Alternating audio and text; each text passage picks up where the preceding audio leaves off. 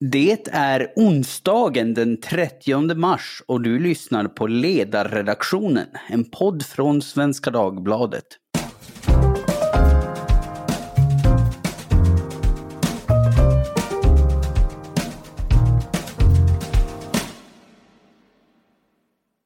Jag heter Jesper Sandström. Vi poddar fortfarande i skuggan av Rysslands bestialiska krig i Ukraina och idag är det därför dags för ännu ett försvars och säkerhetspolitiskt ämne, psykologiskt försvar denna gång. Vi har ju sedan den första januari i år en myndighet just för sånt. Myndigheten för psykologiskt försvar som har i uppdrag att, och jag citerar officiella källor här, leda arbetet med att samordna och utveckla myndigheters och andra aktörers verksamhet inom Sveriges psykologiska försvar, dels lämna stöd till sån verksamhet. Myndigheten ska också bidra direkt till att stärka befolkningens motståndskraft när det gäller det psykologiska försvaret. Så vad är psykologiskt försvar? Varför behöver vi det? Behöver vi mer av det nu när kriget återigen rasar i Europa? Hur jobbar man med det? Hur gör man för att, så som myndigheten har i uppdrag att göra, stärka befolkningens motståndskraft? Det här ska vi försöka reda ut så gott man nu kan på den begränsade tid vi har med två i ämnet insatta personer. Magnus Hjort, avdelningschef vid nyssnämnda Myndigheten för psykologiskt försvar. Hej Magnus! Hej Jesper! Och Ola Svenonius, försteforskare vid FOI, Totalförsvarets forskningsinstitut, som i förra veckan utkom med rapporten Varning desinformation, allmänhetens syn på psykologiskt försvar. Hej Ola! Hej! Trevligt att ha er här båda två. Vi går väl i sedvanlig ordning rakt på de stora och svåra frågorna. Ola, om jag börjar hos dig med en alldeles lagom bred och öppen fråga. Hur förklarar man för den som inte är insatt i ämnet, vad är psykologiskt försvar för något och varför behöver vi det? Det är inte en helt eh, lätt fråga. Som sagt, det definieras inte riktigt i, i våra förarbeten till den här lagen och så. Men, men, från mitt perspektiv så säger jag, jag brukar säga det, det här är liksom den i grunden samhällsbevarande verksamhet som skyddar människor och eh, samhällets institutioner från att bli manipulerade och på så sätt bli liksom att samhället blir sin egen fiende. Liksom, I kort och gott kanske skydd mot illasinnad propaganda och subversion, kanske man skulle kunna säga. Skydd mot att vi börjar lita på dem som vill vårt samhälle illa, eller vad är det? Ja, alltså, det handlar väl om att eh, se till att det finns strukturer i samhället som, som i det fall att eh, människor, eh, andra aktörer, främmande makt, vem det nu må vara, liksom, försöker använda den, den fria åsiktsbildning som vi har i det demokratiska samhället mot sig själv. Att se till att det liksom inte går så himla lätt, ska man väl säga. Men det är ju en, en väldigt eh, politisk eh, fråga. Det här. Det är, alltså, psykologiskt försvar är ju aldrig en neutral eller objektiv verksamhet, utan det är ju samhällets sätt att skydda sig själv. Och samhället har ju vissa värderingar och, och som, som mm. står för. Mm, mm. Vad säger du Magnus, var det där en heltäckande introduktion till ämnet psykologiskt försvar eller har du något att tillägga? Nej, men det, jag instämmer i, i, väldigt mycket av det som Ola säger. Han är inne på helt rätt spår tycker jag och vi har väl inga olika uppfattningar där tror jag egentligen. Eh, vi brukar beskriva det som att det är samhällets gemensamma, det samlade förmåga att stå emot otillbörlig informationspåverkan, desinformation, annan vilseledande information som riktas mot Sverige. Och att det här syftet är att vi, vi ska ha ett, ett demokratiförsvar, ett försvar för vårt oberoende, för vår, eh, vår fria åsiktsbildning, vår, eh, våra friheter helt enkelt. Och genom det här så får vi en samlad motståndskraft mot desinformation, propaganda, psykologisk krigföring som ska förhindra eller försvåra för en angripare att eh, kunna påverka vårt beslutsfattande, eh, vår opinion, våra, uppfattningar eller våra beteenden. Eh, och vi finns ju för att det finns krafter, främmande makt eller motsvarande yttre hot som vill oss ont, vill, oss på något, vill påverka hur vi fattar beslut Eh, eller inskränka vårt självbestämmande, vår suveräna besluts, vårt suveräna beslutsfattande. Eh, och därför så har eh, statsmakterna eller regeringen beslutat att inrätta den här myndigheten. Begreppet är ju gammalt. Det, det kommer in i Sverige på 20-30-talet men har en annan betydelse då kan man säga. Det, det är på 1940-talet som det blir förknippat med det här säkerhetspolitiska eh, hotet Eh, och eh, det lanseras 1941 under rubriken Psykologiskt försvar är lika viktigt som eh, flygplan när det gäller att försvara Sverige så att säga. Och sen får vi de första myndigheterna. 1954 inrättas den första myndigheten. Men även då så är det svårt att förklara det begreppet som är lite lurigt. Eh, det var säkert eh, trendigt och hippt en gång på 50-talet när, när eh, det, idén kläcktes om att, att ja, men vi ska kalla den här verksamheten psykologiskt försvar. Det var ju då som ett sätt att, att om det ena, å ena sidan finns psykologisk krigföring så måste det kunna finnas psykologiskt försvar också. Ehm, och när vi skulle inrätta myndigheten och ta fram underlag så, så fann vi faktiskt inget bättre begrepp än att an, återanvända det här som då också regeringen hade använt i, i olika dokument under senare år också. Ja, nej, jag, jag skulle just säga det att om det var ett lite lurigt begrepp finns det då något bättre begrepp? Men, men då fanns det tydligen inte det.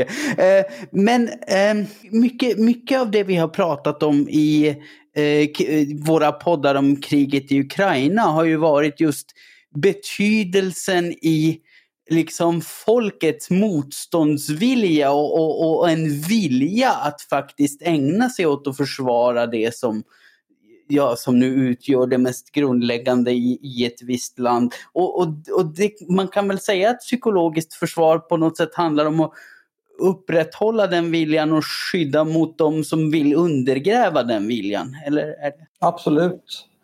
Det handlar väldigt mycket om att värna vår motståndskraft.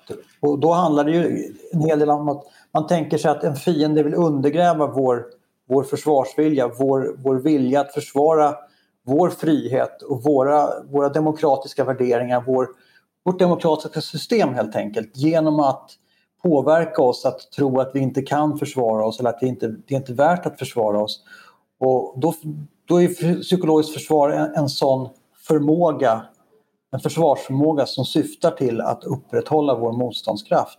Vår förmåga att se igenom att säga, eh, en motståndare, en auktoritär regims försök att undergräva vår motståndskraft. Mm, mm. Om vi då är hyfsat på det klara med vad psykologiskt försvar är för någonting. Hur arbetar ni på Myndigheten för psykologiskt försvar? Hur, hur tar sig ert eh, uppdrag uttryck i praktiken? Jag brukar säga att vi jobbar inom två huvudspår. Dels har vi det operativa som handlar om att identifiera, analysera och kunna lämna stöd i bemötandet av otillbörlig informationspåverkan eller annan vilseledande information. Det vill säga vi följer, tittar på, lyssnar på hur då framförallt främmande makt arbetar med informationspåverkan riktad mot Sverige. Det är mm. det operativa uppdraget. Eh, sen har vi ett mer långsiktigt förmågehöjande uppdrag som då handlar om att bidra till att stärka befolkningens motståndskraft som har nämnts här om att sprida kunskap och, och bidra till ja, både befolkningens och berörda aktörers beredskap. Och med berörda aktörer så kan vi mena egentligen hela samhället i väldigt bred mening. Det vill säga det är befolkningen, det är civilsamhället, det är myndigheter på både statlig, lokal, regional nivå. Eh, och det kan vara företag också. Att vi har fria medier är till exempel en oerhört viktig faktor för att vi ska kunna eh, upprätthålla ett psykologiskt försvar. Det är liksom nästan fundamentet att vi har en fri åsiktsbildning och en fri informationsspridning. Eh, sen sprider vi, vi finansierar ju forskning eh, som kan bedrivas av Ola till exempel och andra kollegor till honom på FOI. Vi mm. kommer att ha övningar, det har vi inte kommit igång med ännu, men vi genomför utbildningar. Vi utbildar personer vid myndigheter och eh, vid andra, ska jag säga, ja, inom det som vi kallar för berörda aktörer, som det står i vår instruktion. Då. Eh, mm. Vi har eh, utbildningspaket för journalister som vill utbilda sig vidare inom informationspåverkan. Så att, och vi har väldigt mycket föreläsningar, vi har varit väldigt efterfrågade som föreläsare i nuläget. Så att vi försöker skapa eh, medvetande om, om hur informationspåverkan ser ut och hur, hur man kan genomskåda det och hur man kan så att säga agera om man som myndigheter eller liknande blir utsatt. Så vi jobbar på väldigt många olika plan. Mm. Mm. Nu har ni ju bara hunnit existera som, som självständig myndighet i ett par månader och ni är väl menade att bygga vidare lite grann på det, det arbete som fanns inom Myndigheten för samhällsskydd och, och beredskap. Men, men om man ska fråga liksom statusen, hur, hur långt har ni kommit? Har Sverige ett robust psykologiskt försvar idag eller finns det mycket kvar att göra? Oh, ja, det är en spännande och intressant men lite svår fråga. Eh, Sverige är på många sätt ett robust samhälle på det sättet att vi har en hög utbildningsnivå. Vi har en, en hög nivå på vår, vår internetkunskap om man säger, vår, vår media och internetkunskap. Så vi, vi, vi har en hög eh, alltså, förståelse för hur medier fungerar, hur internet fungerar, att man kan bli lurad och så vidare. Och Eh, jag skulle säga att medvetandegraden har ju höjts väldigt mycket sedan eh, kriget i Ukraina började. Eh, det är väldigt mycket fokus på desinformation, propaganda, eh, falska eh, videoklipp och liknande. Så att jag tror att väldigt många har nu fått uppmärksamhet för, eller kunnat uppmärksamma att sånt här pågår och att eh, vi, vi ser sånt här dagligdags egentligen i våra sociala medier försöka att påverka oss på olika sätt. Eh, så att på det sättet så har vi ett robust psykologiskt försvar. Samtidigt så, så eh, det är först när det prövas som, som vi ser hur det fungerar.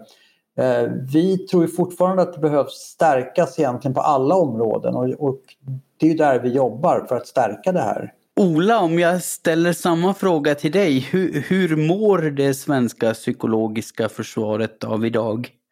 Alltså det beror ju lite på tycker jag. Jag håller naturligtvis med om det som eh, Magnus säger. Det beror, men det beror ju på vad, som, vad, vad, målsättningen är med, med det psykologiska försvaret. Man kan ju tänka sig någon sorts extrem då.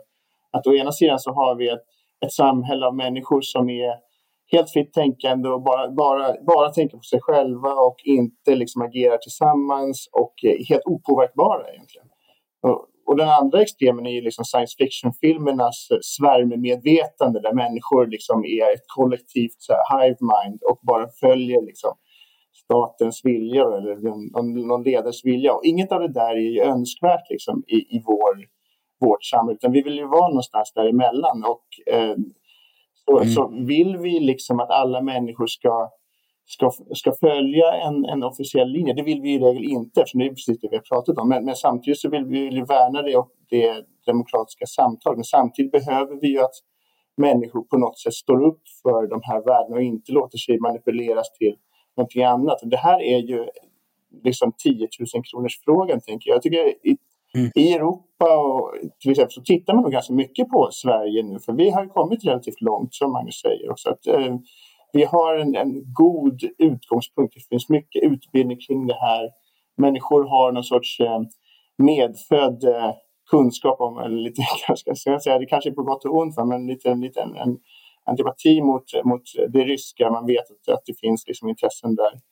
Men skrapar vi lite på, på den ytan sen i en krissituation så det, kommer, kommer det vara jättesvårt att veta hur det här kommer att te sig i en genuin, en skarpt läge i Sverige.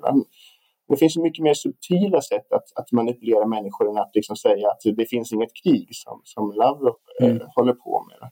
Och den typen av mm. propaganda mm. kanske vi inte är så mothållare för. Men, men det finns ju andra sätt om man skulle börja liksom, bli, liksom få det se ut som att nyhetsmedier säger någonting annat än vad de egentligen säger och, så här, eller och liksom verkligen bedra folk så, skulle det, så är det ju väldigt svårt att skydda sig mot. Så där tror jag Mm. Jag, jag kan, jag, man kan inte säga ett enkelt svar, men, men det är ju en, en väldigt komplicerad fråga och en stor uppgift vi har framför oss. Mm. Mm. Ja, och, och, precis som du säger, alltså när, när det är liksom uppenbara lögner om sakförhållanden, det är ju eh, kanske lätt att identifiera även för vilken lekman som helst. Men det har ju diskuterats mycket senaste dagarna, eh, den, det här nyhetsankaret i Ryssland som sprang ut med en skylt där hon protesterade mot kriget och alla började liksom heja på henne och var modigt att hon vågade göra så. Men nu så växte misstanken tankar om att det i själva verket också var en, en påverkansoperation och ett sätt att få få oss här i väst att vara liksom mildare och mer förstående i vårt agerande mot Ryssland och inte, inte vara lika hårda i våra sanktioner och sådär. Så det är ju, det, det finns väl mycket subtilt som, som pågår säkert. Det där kom ju upp från början, på en gång. Jag vet inte Magnus om du har en annan åsikt, men, men det där så fick jag höra från, från början på en gång att, att det skulle vara liksom en bluff. Och så där. Det där är ju det, det är svårt att uttala sig om vad som faktiskt är sant, men samt, samtidigt vet vi att ett välkänd, en välkänd taktik är att slänga ut massa olika liksom, trådar. Eh, ja, absolut. Det, handlar, det kan ibland handla om att få oss att tro att, att det går inte att avgöra vad som är sant överhuvudtaget. Att skapa förvirring helt enkelt. Och i, i de flesta fall så går det faktiskt att avgöra vad som är sant och inte sant i, i den här typen av... Även om det kan vara svårt, det kan ta tid, vi kan behöva analysera filmer och bilder och liknande så går det i normalläget att, att skapa sig en uppfattning om vilken sida som är mest trovärdig. Ja, hur, hur gör man? Jag antar att det är sånt här ni utbildar folk i, men om man väldigt kort ska sammanfatta, hur, hur gör man för att bättre navigera medvetna osanningar och, och identifiera vad som är vad? Klassisk källkritik är alltid rätt tycker jag. Att fundera över vad, vad är det för påståenden som görs, är de trovärdiga? Eh, om de inte är sannolika, trovärdiga, vem tjänar på att jag eh, tror på, på ett visst sätt här? Vad är det för källa? Eh, är det någon anonym som berättar någonting? Eh, vem kan tjäna på det här och så vidare. Det går ju att göra omvänd bildgoogling om det är bilder som man eh, får sig serverat.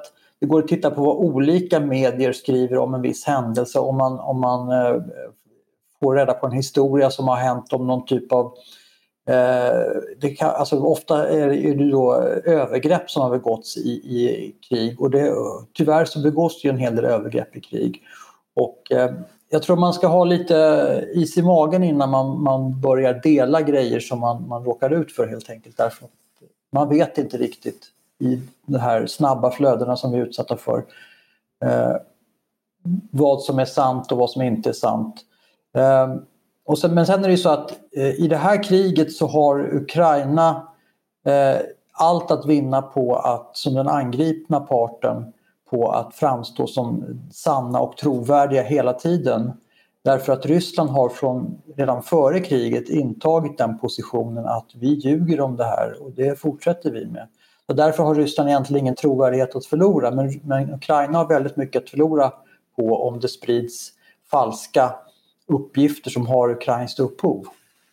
Mm, det, finns, det, finns, det, finns, det är så himla komplicerat just nu för nu Ukraina som är ju, arbetar ju också med liksom, påverkan. Och det, man säger, alltså det finns saker som vi, vi har sett liksom, som är uppenbart falska där man försöker skapa den här sympatin och det gör man ju liksom av strategiska skäl. Jag tänker på ett, ett gammalt exempel som jag vet att Torsten Thurén hade i sin bok om källkritik MSB gav ut som en rapport för några år sedan. Och där handlar det om, om efter um, av Rumänien att, att, ehm, att man grävde upp ett antal massgravar som, av med lik som Ceausescu skulle ha mördat. Och det visade sig senare att det var en massa journalister som var på plats och tog bilder och så. Men det visade sig senare att de där liken var ju liksom ditplacerade från bårhus, men de hade liksom eh, ärren kvar av, av obduktionerna på sig. Och så där. Men, men alla som var, med, var där var ju så inställda på, alla journalister också, var inställda på att det här är, liksom, det här är massgravar. Och, och då rapporterade man om det. Och det var ju en sån väldigt liksom tydlig, det var på något sätt en åsiktskorridor men det var samtidigt också en, en väldigt medveten en manipulation för så att säga den goda sidan som egentligen var onödig. Så, så och, då, och det visar ju på något sätt att man kan utöver den här källkritiska som är superviktigt, men att man kan försöka informera sig om vilka narrativ som olika sidor kan tänkas vilja driva. Och sen så se och försöka se lite så här, passar det här in då i det här narrativet? Eller finns det liksom någon skevhet här som man behöver ta hänsyn till? Och då kommer man komma tillsammans med det här källkritiska då tror jag, då tror jag att det, det kan ge en, en ganska bra beredskap. Det låter ju som kloka råd. Ehm, men om vi då ytterligare ska prata kopplat till kriget i Ukraina, om jag fortsätter hos dig Ola först. Ser ni utifrån det som händer, dels i Ukraina och, men kanske också kopplat till kriget, ryska påverkansoperationer i resten av Europa och sådär, ett behov av att utöka arbetet med psykologiskt försvar eller att inrikta det på något annat sätt än vad som var planerat innan kriget bröt ut? Alltså, vi är väl kanske lite ovana att se det här väldigt skarpa läget hur information används liksom i ett krig. Nu har vi ju alltså så nära så att säga. Vi har ju haft under de senaste tio åren mycket erfarenhet och förstått var, hur informationspåverkan går till och sådär. Men, men um, jag tror att det är... Um, det finns en, en uppfattning som, som sprids eller sprider sig lite här och var nu att, att liksom Ryssland förlorar informationskriget och sådär. Och så kan det ju möjligtvis vara då i, i Europa att, att här har de inte så mycket att hämta, eller i Västeuropa i alla fall, men i andra delar av världen i, i södra Europa, i östra Europa, i, i eh, Sydamerika, i Kina, där ser bilden helt annorlunda ut tror jag. Så att det som vi måste hålla lite koll på är ju, tänk, inte bara hålla koll på vad, vad gör Ryssland, utan vad händer på de här andra, de här andra delarna av världen och kan, de, kan de kan, kan liksom information bli ett vapen där borta som också kan vändas tillbaka mot oss? Jag tycker den här eh, kampanjen som, som ni på Psykförsvarsmyndigheten liksom uppmärksammades på i, innan kriget bröt ut var ett exempel på en sån del, liksom, där det hände någonting något helt annanstans som ändå slog tillbaka på Sverige. Mm. Jag tror att du är inne på någonting helt riktigt där Ola, att, att vi, när vi säger att Putin förlorar informationskriget så tänker vi på Europa och, och, och i Sverige framförallt där, där de inte har särskilt mycket att hämta. Vi, vi, vi går inte på det där. Men, men eh, det är nog eh, inte där man fokuserar sina ansträngningar heller. Sverige är inte en, en viktig måltavla i nuläget utan vi får lite spridda skurar men, men däremot finns det andra länder, andra regioner där man är mer mottaglig för eh, de här eh, tongångarna.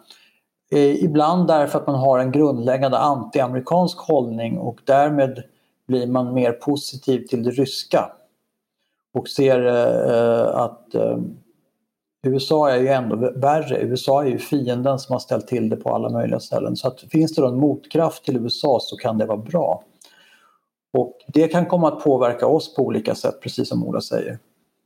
Ja, jag höll på att säga, sånt ser man väl även i Sverige. Folk som har, har kanske traditionellt haft en antiamerikansk hållning som har varit lite väl eh, pigga på att ursäkta Putins agerande och skriva artiklar som till exempel att NATO är ett större hot än Putin och så vidare.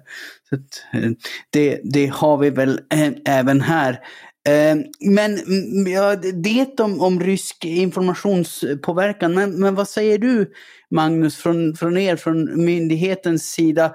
Ser ni något behov av att arbeta på, på ett annat sätt eller med annan inriktning än ni hade tänkt er innan det här kriget blev ett faktum?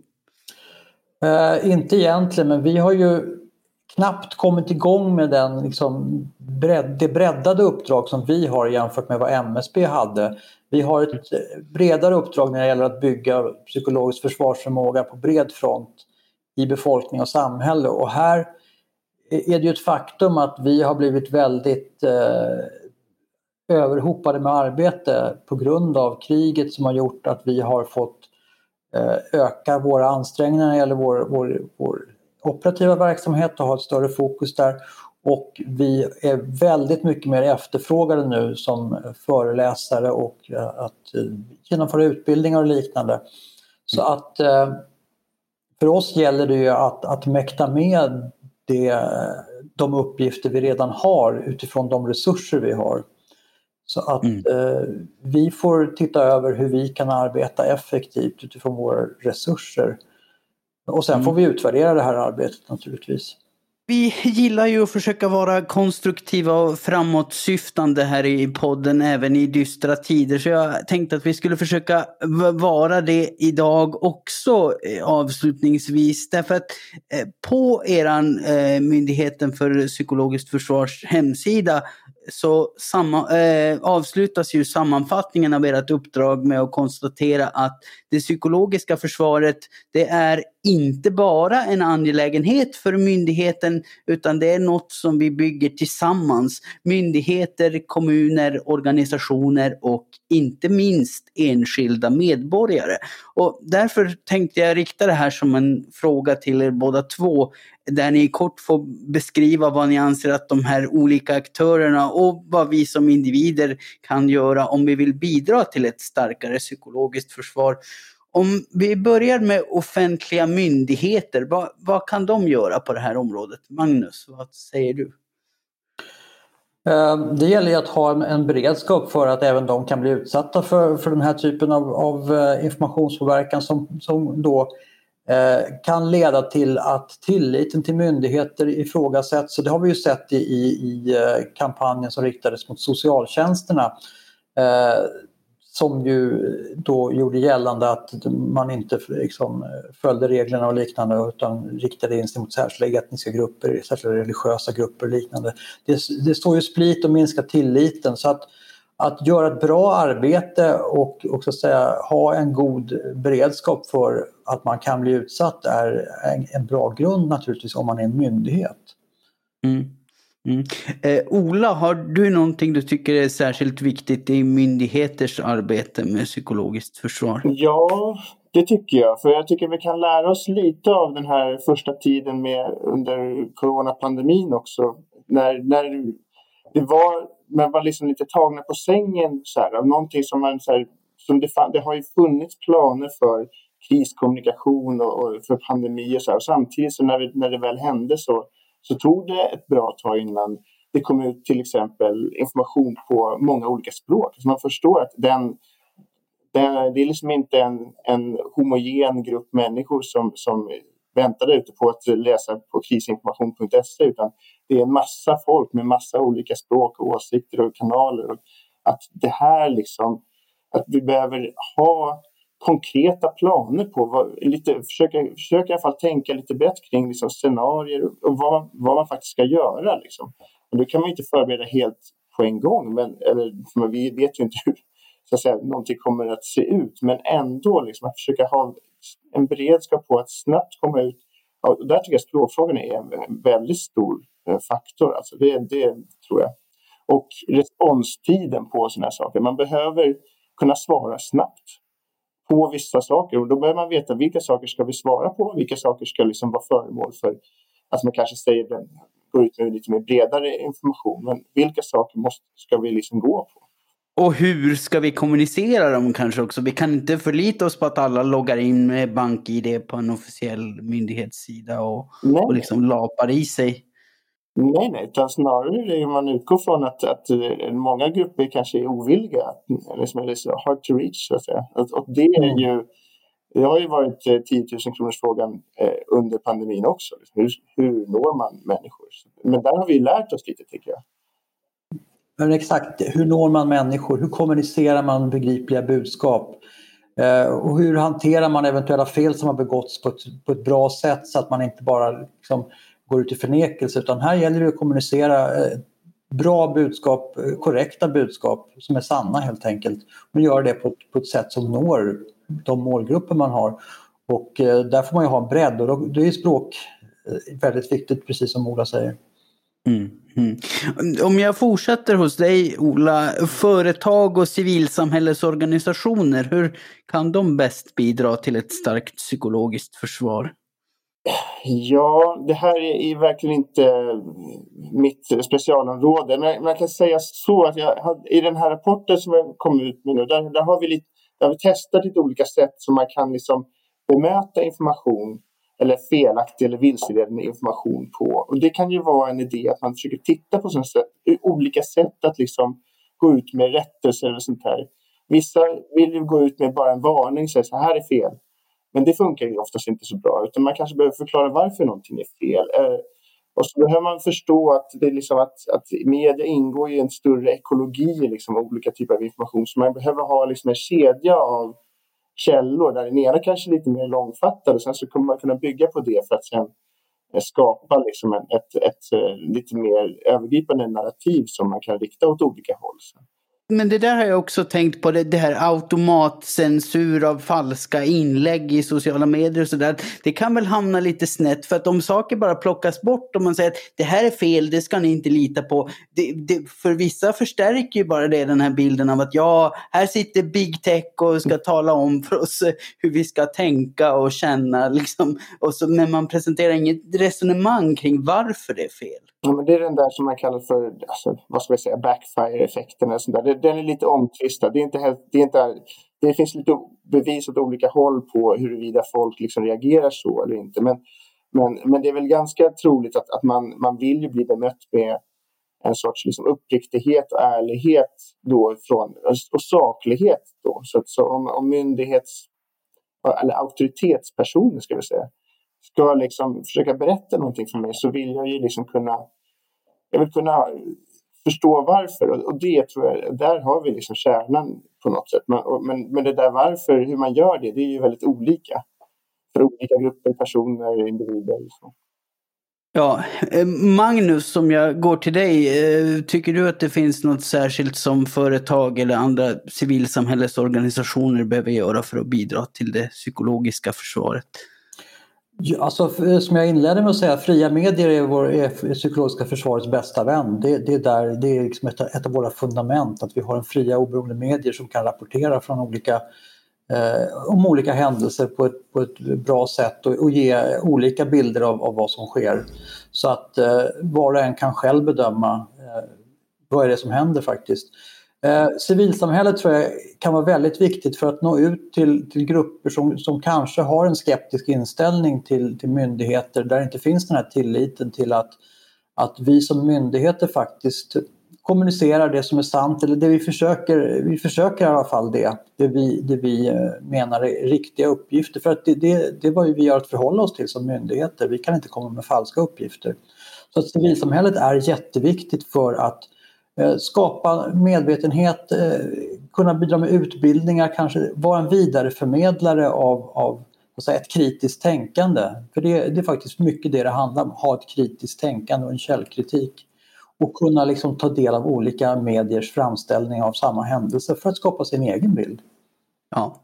Och eh, om jag fortsätter hos dig då Magnus med sista punkten, vad kan vi göra som enskilda medborgare? Ja, ungefär det jag sa alltså. Skapa, läs på om vad, vad, hur det här fungerar. Lyssna på olika poddar.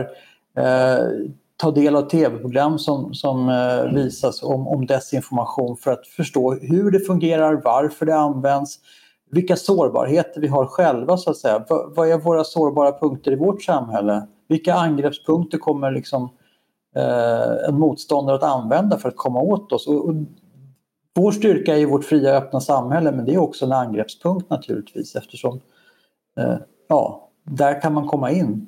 Eh, men eh, som vanligt, klicka inte på allt du ser i mejl och liknande. Det är en sån enkel sak. Det är ett gott råd, det har återkommit flera gånger här i podden. Eh, vad säger du då Ola, vad gör vi på individnivå? Ja, jag har eh, jag har åsikter. Nej, men jo, det, det, naturligtvis är det här med kritiskt tänkande och så det, det är ju eh, A och O i det här. Men sen finns det liksom, man kan sätta sådana här saker lite mer så här, i en sorts sociologisk kontext. Liksom. Så man, desinformation eller informationsmörkning sker ju liksom mellan människor och aktörer kan utnyttja människors liksom tillit till varandra och gruppdynamik för att åstadkomma effekter som annars inte, inte skulle ha skett. Liksom. Och där kan man ju motverka. Jag tänker dels vi vuxna som har barn, vi, vi kan ju liksom hålla oss ajour lite med hur barnen, vad och hur barnen eh, konsumerar sociala medier till exempel för att försöka se och fånga upp liksom när någonting börjar gå eh, när, när man börjar komma in på lite tvivelaktiga grejer. Och föräldrar vet ju ofta lite bättre. Man kan lära känna sina grannar ordentligt för att skapa en, en gemenskap. Så när, om, om någon börjar få panik, om det, liksom, när vattnet börjar, när, om vattnet skulle ta slut, så kan man hjälpa varandra och, och, stö, och skapa stöd. Det gäller inte bara liksom, information, utan här är ju psykologiskt försvar en del av det civila försvaret och den gemensamma ansträngningen som vi har för att liksom, skapa en ja, samhörighet i samhället. Liksom. man kan Ehm, förkovra sig om, alltså som jag sa tidigare, förkovra sig om de narrativ som sprids om Sverige på generellt sätt, för de kommer fortsätta spridas i en, kris, en kris, krissituation. Ryssland har vissa saker som de säger om Sverige och har sagt länge. Om att samhället är i förfall och vi har dubbla, dubbla, dubbelmoral och sånt här. Ehm, man kan försöka hålla koll och hålla kontakt med dem som man redan nu ser kanske faller in lite med så konspirationsteorier och sånt på sociala medier. För de kommer ju liksom förmodligen då fortsätta med det. Men samtidigt så är ju det ibland grupper som är väldigt, eller personer i alla fall, som kan vara väldigt utsatta socialt. Och de tappar vänner, de tappar sitt sammanhang och glider ännu mer in i de här lite mer destruktiva sammanhangen. Så att, att hålla, hålla, hålla ihop med sina, sina medmänniskor tycker jag det är, en jätteviktig eh, faktor. Eh, och det kan vi som individer faktiskt anstränga oss åt att göra. Ja, men det tycker jag ändå var eh, fina slutord för en sån här podd. Eh, det var mycket, mycket bra och matnyttigt, men med de orden så börjar våran tid för dagen att vara ute. Så jag får säga stort tack till er båda. Ola Svenonius, förste forskare vid FOI och Magnus Hjort, avdelningschef vid Myndigheten för psykologiskt försvar. Tack så mycket. Tack. Tack. Tack också till alla er som har lyssnat förstås. Eh, ris och ros, eh, såväl uppbyggliga som destabiliserande kommentarer får ni gärna skicka till e-postadressen ledarsidan svd.se. Producent, det är som vanligt jag, Jesper Sandström och jag hoppas på att få låna era öron alldeles snart igen. Ta hand om er och fortsätt ge allt det stöd ni kan till de som bäst behöver det så hörs vi om ett litet tag. Tack för den här gången.